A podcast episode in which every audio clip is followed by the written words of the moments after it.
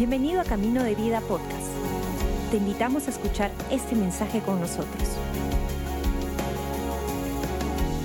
Muy buenas tardes familia, ¿cómo están? Espero estén pasando un domingo increíble. Mi nombre es Joel y en esta tarde tengo el privilegio de poder compartir la palabra de Dios con cada uno de ustedes. ¿Qué le parece si empezamos orando?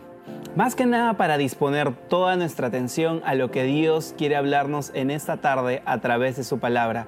Créeme que si prestas atención, ni siquiera a lo que yo tengo que decirte, sino a la palabra de Dios, en esta tarde Dios puede cambiar tu vida. Sí, vamos a orar. Padre bueno, gracias por tu palabra, Señor. Tu palabra que es viva, es eficaz, es poderosa, Dios. Y, Señor, disponemos toda nuestra atención, nuestro corazón, nuestra mente, lo que sea que ahorita nos pueda estar distrayendo lo ponemos a un lado, Dios, para prestar atención a tu palabra. Dios habla de manera personal a nuestros corazones, a nuestra mente, Señor. Tú sabes incluso mejor que nosotros lo que necesitamos escuchar en esta tarde. Disponemos toda nuestra atención a ti. En el nombre de Jesús. Amén. Amén. Hace, bueno, hace la semana pasada en realidad hemos disfrutado fiestas patrias aquí eh, en nuestro hermoso país, en el Perú. ¿Cuántos han disfrutado fiestas patrias? ¿Aprovecharon el feriado para salir en familia? Una de mis actividades favoritas de fiestas patrias, bueno, ahora casado con hijos, con hijo, eh, me encanta porque podemos salir en familia, hacer algo diferente, pero algo que me ha gustado toda mi vida, desde chibolito, desde chiquito, han sido los desfiles. A mí me encantan los desfiles, toda mi secundaria, bueno, primaria, me la pasé desfilando en el colegio, siempre me gustó. Mi colegio no tenía nombre, sino tenía número. Estoy en un colegio nacional, pero todos los años ganábamos los, desfiles, así que yo era hincha de los desfiles, me encantaba. Y es una de las cosas que disfruto mucho. No sé, ahí pongan en el chat qué es lo que tú más disfrutaste también, tal vez en fiestas patrias, no sé, la comida, los postres, qué sé yo. La verdad es que vivimos en un país muy bendecido. Pero ¿sabes por qué además de todas esas cosas me gusta fiestas patrias? Porque siempre cuando cantamos el himno decimos somos libres, recordamos eh, en, esa en, esa, esa parte del año de que vivimos en un país libre y como cristianos tenemos el privilegio de vivir en una nación en la que podemos expresar libremente nuestra fe. Y eso me llevó a meditar mucho de cuál es nuestra responsabilidad entonces como ciudadanos, ah, como personas que vivimos en este país, pero también como cristianos. ¿Cuál es nuestro rol principal en la sociedad? Y le decía a Dios, ¿cómo puedo aportar a mi nación siendo tu hijo? Y una de las cosas que debemos de recordar es que primeramente como cristianos hemos sido llamados a hacer brillar la luz de Jesús en nuestra sociedad. Ese es un rol crucial que tenemos, pero ¿cómo?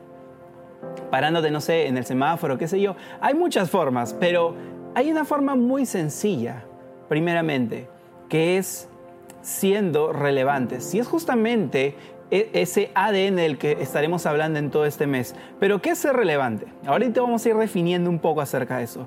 Pero hoy me gustaría hablar acerca de que ser relevante es hacer la diferencia. Y me gustaría empezar a leer acerca de un personaje en la Biblia que es mi favorito de todos ellos, que es Nehemías. Nehemías fue alguien que hizo la diferencia. ¿Qué te parece si leemos Nehemías 1, del 3 al 4? Dice lo siguiente. Me dijeron las cosas, me dijeron, las cosas no andan bien. Los que regresaron a la provincia de Judá tienen grandes dificultades y viven en desgracia. La muralla de Jerusalén fue derribada y las puertas fueron consumidas por el fuego. Cuando oí esto, me senté a llorar. De hecho, durante varios días estuve de duelo, ayuné y oré al Dios del cielo. Mira, Nehemías empezó con algo muy sencillo, que fue prestar atención a lo que estaba ocurriendo en su pueblo. Ahora, les doy un poco de contexto acerca de Nehemías. Nehemías trabajaba, por así decirlo, como copero del rey. Este era un puesto de alta confianza en el reino, ya que él era el que primeramente tomaba la copa antes de dársela al rey y ver de que no lo vayan a envenenar o darle algo que él no debía tomar. Era un puesto de suma importancia, una persona clave para el rey. Y Nehemías buscó hacer la diferencia, no quedándose solamente en su posición privilegiada que tenía tal vez, porque era de alta confianza, y decir, ay, cuando escuchaba malas noticias, ¿no? Ay, qué pena lo que está pasando. Bueno, alguien hará algo. Sino que Nehemías quiso hacer algo desde el lugar donde Dios lo había puesto. Y el tema familia es que Dios nos ha puesto a cada uno de nosotros en lugares claves en nuestra sociedad para hacer la diferencia, para agregar valor.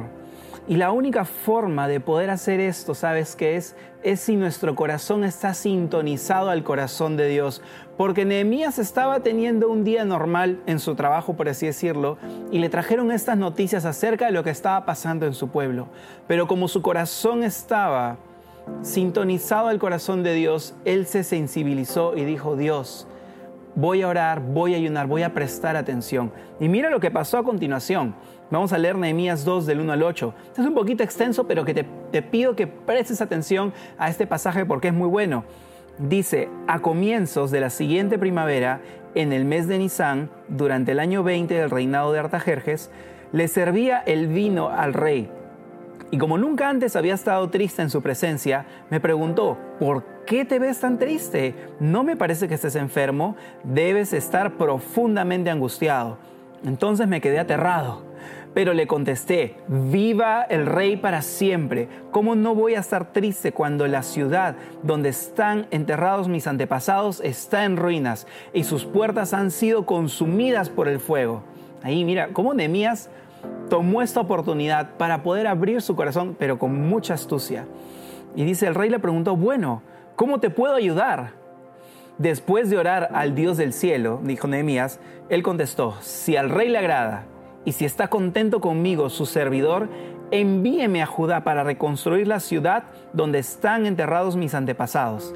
El rey, con la reina sentada a su lado, preguntó, ¿cuánto tiempo estarás fuera? ¿Cuándo piensas regresar? Después de decirle cuánto tiempo estaría ausente, el rey decidió, el rey accedió a mi petición. Además le dije al rey, si al rey le agrada, permítame llevar cartas dirigidas a los gobernadores de la provincia al occidente del río Éufrates, indicándoles que me permitan viajar sin peligro por sus territorios de camino a Judá.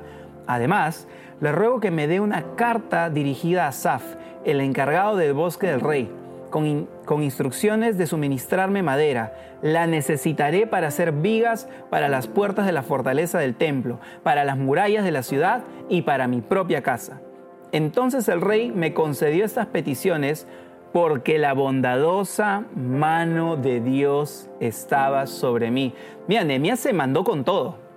Nehemías tuvo esa oportunidad y le dijo, rey, ya que me preguntaste, esto es lo que me aflige. Y no solo le contó, no solo le pidió permiso para ir, le pidió todos los suministros y lo que necesitaba para volver a levantar las murallas y hasta para su propia casa. Fue algo muy osado lo que hizo Nehemías, pedirle a un rey que te dé todo eso, que te dé licencia de un puesto de confianza, pero encima te dé todo, era una oración muy osada. Pero sabes qué cosa, cuando pedimos conforme al corazón de Dios, Dios abre puertas. El tema es que a veces, familia, estamos orando y decimos, ¿dónde está Dios?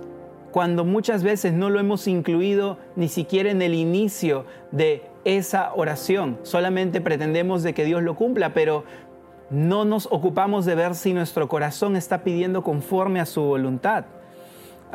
y pedimos esperando que Dios haga algo.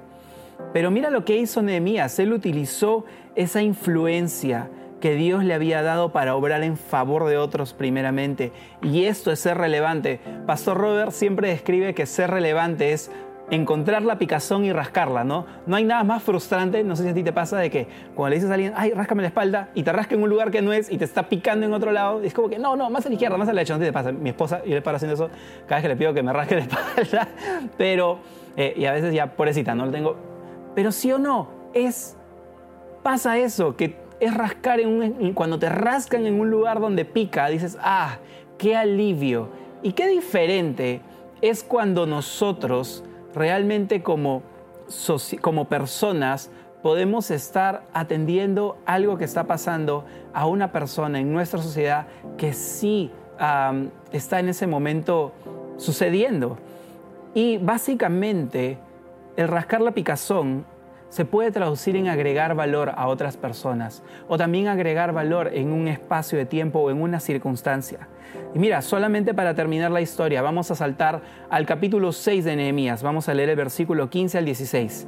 Dice lo siguiente, así que el 2 de octubre, a los 52 días, después de comenzar la obra, esto es cuando Nehemías ya había empezado la reconstrucción, yo te animo a que leas el libro de Nehemías, es increíble, porque pasan muchas cosas, ¿eh? no es que todo fue color de rosas para Nehemías, tuvo que pasar muchas dificultades para llegar a levantar ese muro y reconstruirlo, pero dice que luego de estos 52 días después de comenzar la obra, se terminó la muralla, y cuando se enteraron nuestros enemigos y, y naciones vecinas, se sintieron aterrorizados y humillados. Se dieron cuenta de que esta obra se había realizado. Mira esto lo que dice aquí.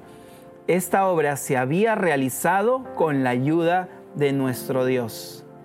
Qué increíble cuando una persona, uno de nosotros, presta atención a la necesidad de lo que ocurre en nuestra nación. Y tal vez tú digas, oye Joel, pero yo no tengo un puesto de influencia.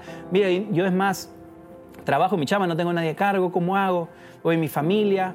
Hey, no se trata del puesto que tienes, se trata del lugar donde Dios te ha colocado ahorita y de quién tú puedes bendecir. El tema es tener el corazón dispuesto, el tema es primeramente prestar atención.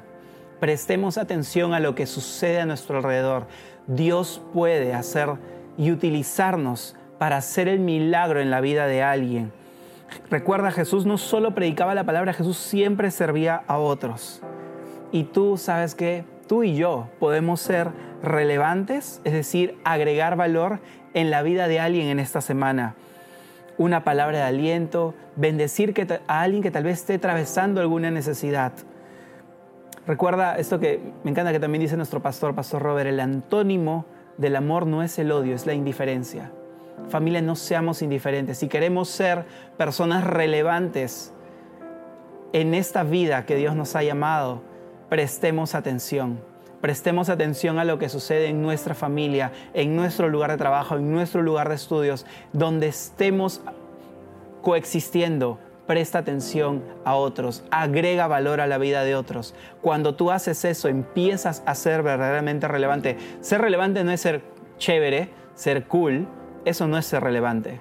Ser relevante no es tener una influencia porque simplemente, qué sé yo, tienes fama, lo que sea. Eso no es ser relevante. Ser relevante es cuando realmente haces la diferencia en la vida de alguien. Así como Nehemías, tú y yo, desde donde estamos, podemos hacer la diferencia en la vida de otras personas si permitimos y si primeramente nuestro corazón está sintonizado al corazón de Dios. Así que yo te animo a que hagamos eso y como hijos de Dios hagamos brillar su luz en nuestra nación. Amén.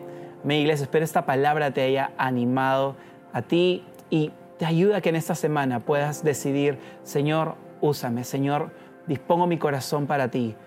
Haz brillar tu luz a través de mí. Y si tú nos ves por primera vez y estás aquí, primeramente, gracias por quedarte este momento. Espero que este mensaje también ah, te haya gustado, te haya podido retar. Y tal vez tú dirás, oye, pero ¿qué es esto de brillar la luz de Jesús? ¿De qué se trata esto? Bueno, te explico. El cristianismo se trata de entregarle nuestra vida a Jesús. No se trata de una religión, sino se trata de una relación en la que tú y yo decidimos darle el control de nuestra vida a Jesús y decirle, ¿sabes qué? Ya no quiero yo tomar las decisiones, ya no quiero guiar yo mi vida o escuchar mi propia voz, sino quiero escuchar tu voz, Jesús. Y créeme, Dios te ama, Dios te puso en esta tierra y Él quiere mostrarte todo lo que Él tiene para ti en esta tierra. Y me gustaría hacerte una invitación a que tú en esta tarde puedas entregar tu vida a Jesús. Si tú deseas hacerlo, permíteme guiarte en una oración. Yo te voy a pedir de que sea donde sea que estés, puedas concentrarte, cierres tus ojos y repitas estas palabras después de mí. Lo que vamos a hacer es simplemente con nuestras palabras abrirle el corazón a Jesús y pedirle de que Él ahora sea el Dios de nuestra vida. Si tú deseas hacer esto, te animo a que repitas estas palabras después de mí con todo tu corazón. ¿Sí? Vamos a orar. Padre nuestro que estás en los cielos, hoy día yo quiero entregar mi vida a Jesús. Señor Jesús, perdóname de todos mis pecados. Haz de mí una nueva persona. Señor Jesús, enséñame a vivir por ti todos los días de mi vida. En el nombre de Jesús. Amén. Amén. Gracias por acompañarnos. Esperamos que hayas disfrutado el mensaje de hoy. Si deseas más información, síguenos en nuestras redes sociales o visita caminodevida.com.